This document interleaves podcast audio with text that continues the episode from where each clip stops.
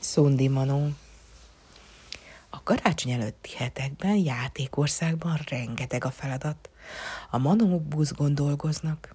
Elkészítik a játékokat, majd becsomagolják, megcímzik a jó gyerekeknek, felkészítik a szánokat, néhányan még egyszer átnézik a télapónak címzett leveleket, nehogy valami kimaradjon.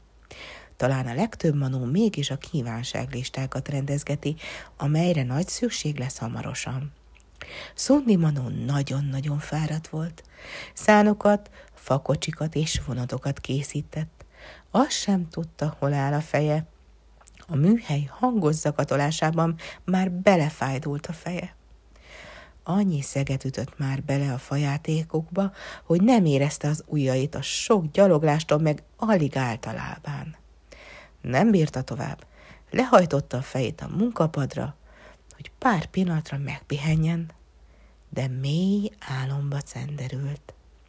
Észrevette a többi manó, körbevették, és mivel nagyon barátságos, kedves manócskák voltak, csendben kuncogtak rajta, majd csendben visszamentek dolgozni. Szundi közben arról álmodott, hogy meleg nyári nap van, és játszik a jeges medvebocsokkal.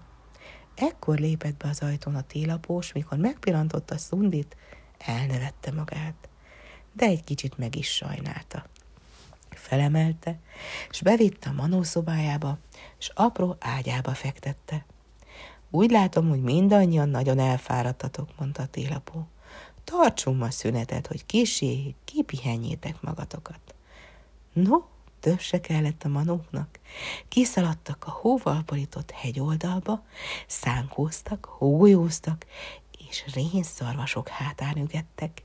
Mikor elfáradtak a nagy játékban, hazamentek, és kényelmes karosszékeikben olvasgattak, míg be nem köszöntött az éjszaka.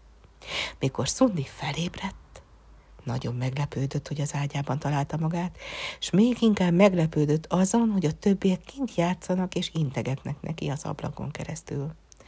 Jót tettél velünk, kiáltották.